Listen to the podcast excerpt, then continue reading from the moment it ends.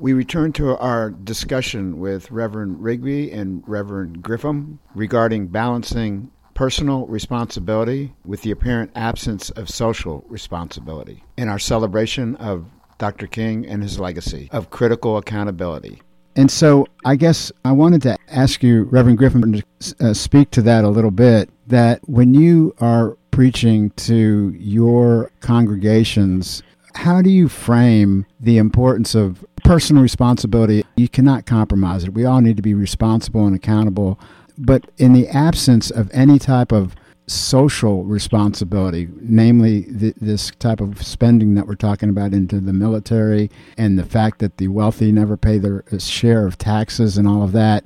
Yet when it comes to the budget, we can't spend any amount of money on child care and, and, and these and these important deals, particularly in times in which more and more people are slipping into very challenging economic conditions throughout the country. That that was a question, believe it or not. how, how, do you speak to your congregation about the absence of social responsibility versus always putting the responsibility on individuals to tighten their belts and, and that type of thing? More so, I try to stay in the biblical text while I'm preaching, mm-hmm. and I would look for find a scripture or context in the scripture where we pretty much see the same things that are happening now.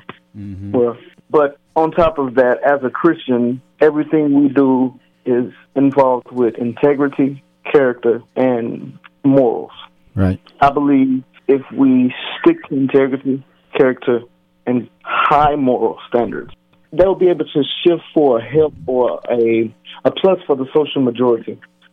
Our problem in America is not a political problem. Our problem in America is a moral problem. And if we all really check our hearts, and this is just what I preach, if we work on ourselves and build ourselves, and everyone does it, then there should be some growth. There should be some, some coming together. We all know everyone's not going to be like that. It's just not going to happen. I don't press upon my crowd just to push and fight fight for social justice because I don't want to be um, a dictator in the pulpit. And I believe that, as I said earlier, everyone has a right to believe and vote and figure out for themselves what they want lead in leadership, what their politicians are going for, how is this going to shape our America. I don't want to ever be accused of or feel like someone has to vote for someone simply by me coming over the pulpit.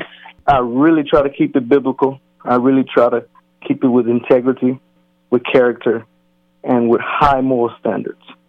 Very good. And Reverend Rigby, one of the points that Dr. King makes in the speech is going back to the motto of to saving the soul of America and the importance of the plight of African Americans, but also he was turning more and more towards the plight of all the disenfranchised of our country. And he also indicated once he got the Nobel Peace Prize it was a commission to work harder than he'd ever worked before for, quote, the brotherhood of man, brotherhood and sisterhood, I'm sure he would say now, of man that, that takes us beyond national allegiances.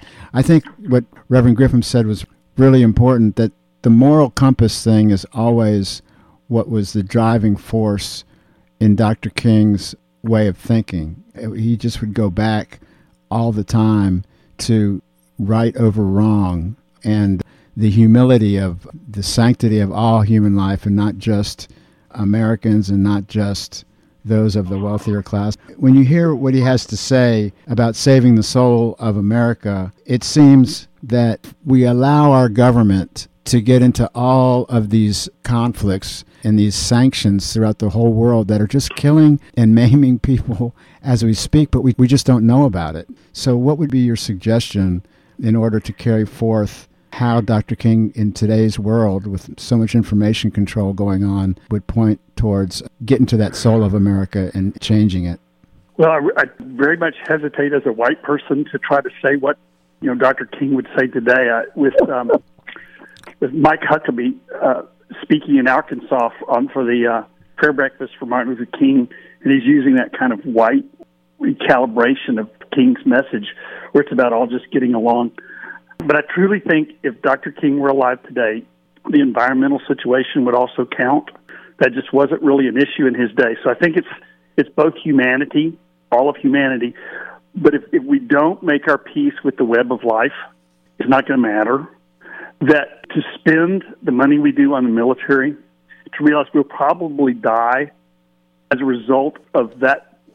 The Pentagon is the most polluting institution on the face of the earth, and we'll probably more likely die from that than from the countries that we're being protected from.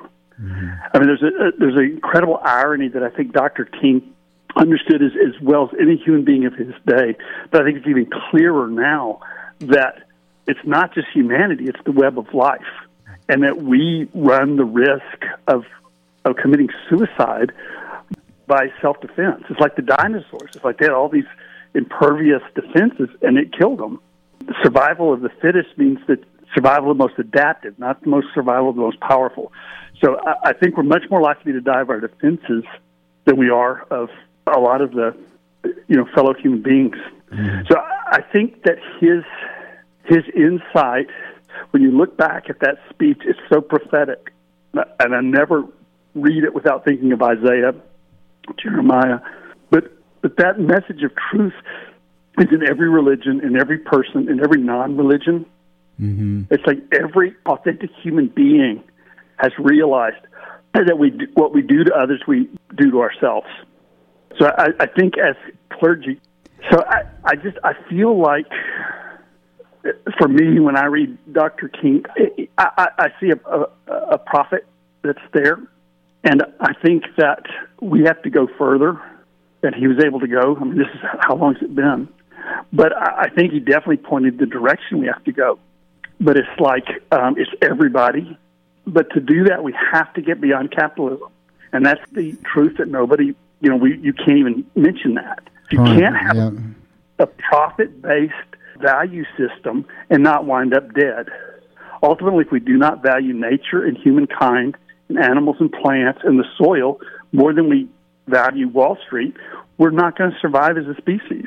Well, that's that's exactly what he said. He said when machines and computers and profit motives and property rights are considered more important than people, the giant triplets of racism, extreme materialism, of course, this wealth inequality stuff, right, and militarism yep. Are incapable of being conquered. He's basically in our profit-driven system.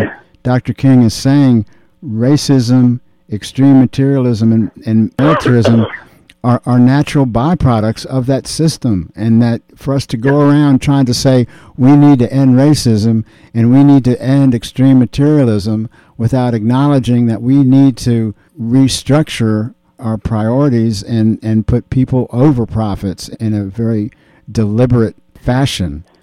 Reverend Griffin, your thoughts? Do you have thoughts on that? The priority of people always say what, what the what the world needs to look like but when it comes to actually restructuring what needs to be restructured in order to get us there, there's just no conversation about that until Dr. King brought it to everyone's attention. That's why he was so lambasted. This is an incredibly provocative speech.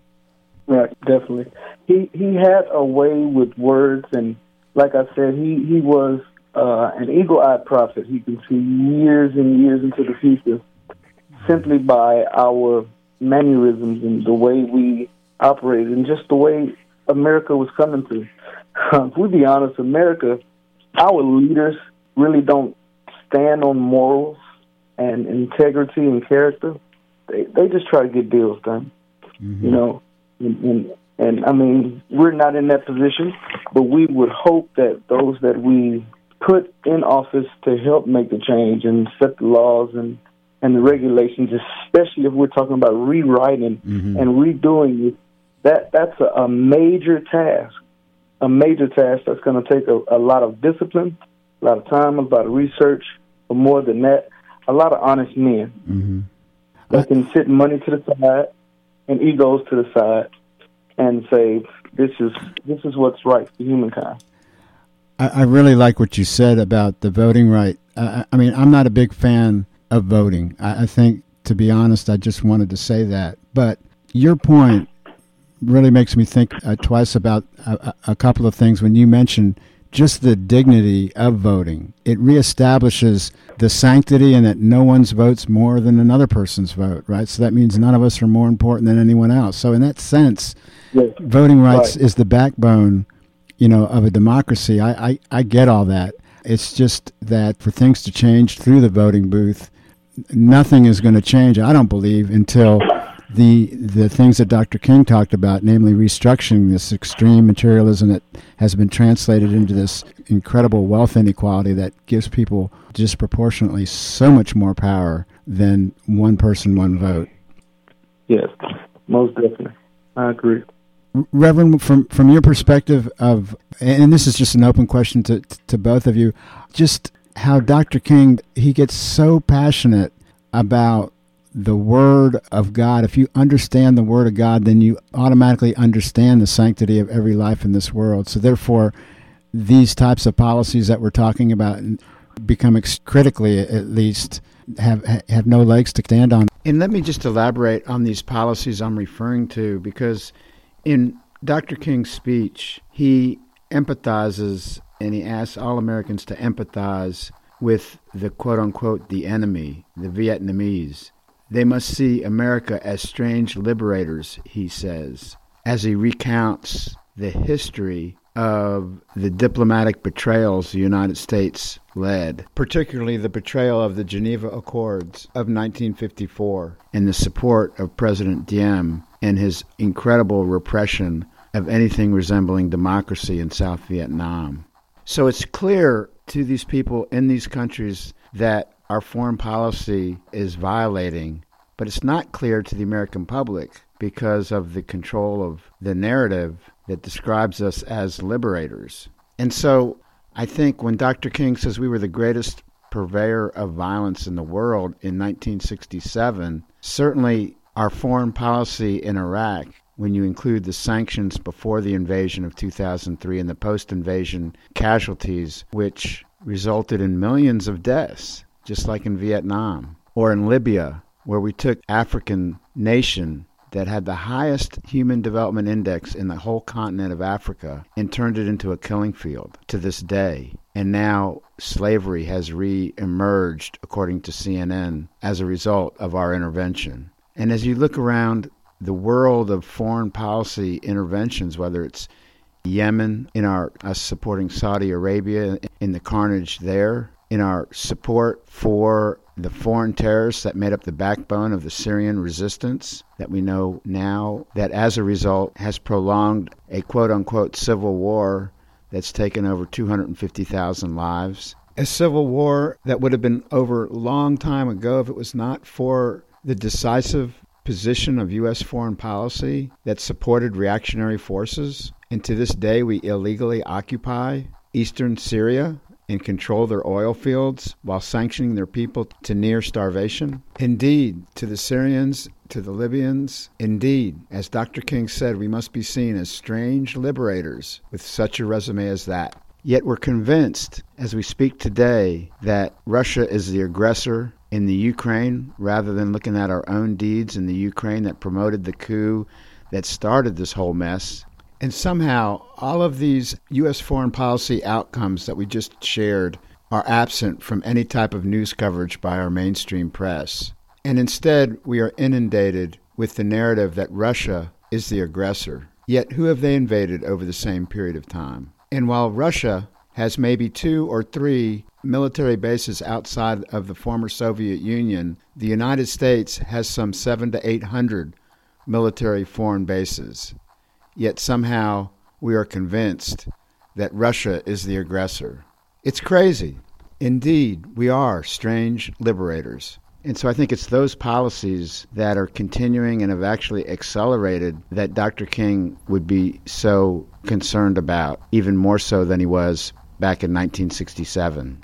So when you talk about, and, and you both have mentioned it actually, about the, the moral center that we've lost or that we need to get to as individuals, but then somehow need to get our government and the whole country accountable to.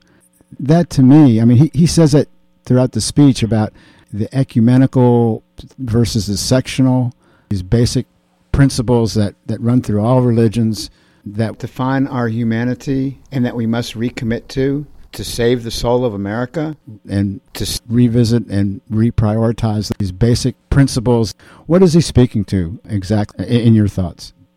Well, I'll, I'll jump in and then let Reverend Grissom uh, finish the thought. I think that Gandhi was called a Mahatma, a great soul, and Dr. King was very influenced by Gandhi. I think he started off as a very typical, you know, American clergy but I think he grew into to something that resembles that Mahatma more. I think that people tend to think that they were born in the one right country and the one right religion, and I don't think that's really what Jesus was talking about. I think the word, if you look at John, it says in the beginning was the word. So that's before the Bible. It's it's the principle of reality that's being talked about. Uh, to me, and, and I'm considered a heretic by many, so um, feel free to uh, take a different viewpoint on it. But to me, if it's truth, then the way to get there is honesty, and is that's not dogma. That's not any one sect.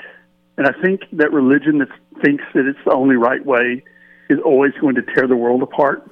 I think Dr. King he nominated Thich Nhat Hanh, a Buddhist, for the Nobel Peace Prize because this was a man in Vietnam lived the same truth that Jesus talked about. So if Jesus can do it, if Buddha can do it, then anyone who loves and commits themselves to justice is doing what Jesus talked about. I mean, this is my feeling. Mm-hmm. So I think I think that Jesus was bigger than Christianity. I think Dr. King was bigger than Christianity. You know, I I think that when Jesus was talking, he was talking as all of life, as all of reality of truth. Mm-hmm. So, I mean, to me, everybody wants to think they can copyright truth. And I, you know, I'm Christian. I love being Christian, but I also don't think that God only talks to us. And I also think atheists have have a a truth they're bringing to the table. I think humanists are. I think Buddhists and Jewish people and Muslim people. It's like the world is not going to work if we don't get bigger than our countries and our sect. Mm-hmm. That's my feeling. And I think that's what Dr. King was calling us to towards the end.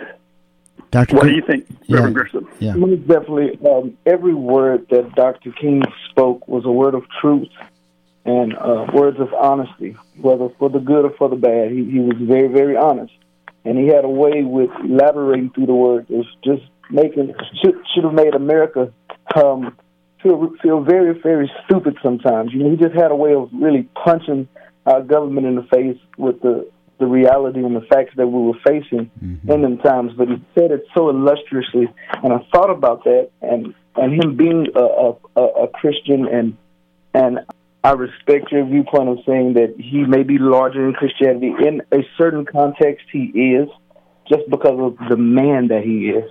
But I mean, isn't that what made Jesus who he was? Because he was just different and and he had this divine draw. He had a, a messianic magnitude that just drew people to him. And I believe that Dr. King carries that same spirit, especially in the time and the work that he had to do. His truth and his honesty created his speeches to become living words. And that's exactly what the Bible is. It's truth and honesty because the Bible says that uh, God's word cannot return unto him void. That's living word. And because it can't return into him void, once we step out on it and act on it and manifest, then those words become living actions in our life. So if we really take these words and to heart and really see the heart that uh, Dr. King had um, for the Bible and, and for Gandhi, and, and just how he, he just wanted to bring everyone together. Mm-hmm. That was no big eyes and little U's. He didn't care all of us are human, and that was his major thing. He was a Christian. He's my mentor. Um, I have a picture of him in my office uh, shooting pool. Actually, he was a very good, good billiards. Very down to earth guy, but he had a heart for everyone. No matter how they slandered him, his his morals and his integrity and his character would allow him to step out the rim of being the man that had to lead this mo- movement. And, and I think that's my sentiments uh, are, are, a lot along those lines. To me, what was the most amazing thing about him was his humility, and that you know whatever truth is that you discover, it it it changes as you discover new truths, and to be unafraid to follow that path wherever it takes you, is what Dr. King did. And, and he evolved so much in his critique of what needs to happen in order to get the deliverance of a comfortable life to all of God's people, the whole world population. I think that's what took him to Vietnam. I think that's what took him to the people's poverty and, and, connecting all those dots and, and seeing that they were all part of the same fabric. We just have a couple of minutes left, and I wanted to ask you to, to speak both in closing remarks to his comment in this speech where he says, Our only hope today lies in our ability to recapture the revolutionary spirit and go out into a sometimes hostile world, declaring eternal hostility to poverty, eternal hostility to racism, and eternal hostility to militarism. And so uh, it seems since he's passed, these things have been accelerated rather than deaccelerated. And I, am just asking you all to comment on, on how we can actualize his his uh, his desire and vision there. Well, I'll speak first, and then Reverend Grissom has the last word. I think that the furthest misunderstanding you can have from Dr. King is that he wanted just everybody to get along by not talking about the problems of the world. Right. You cannot have peace without justice. And that's like 101.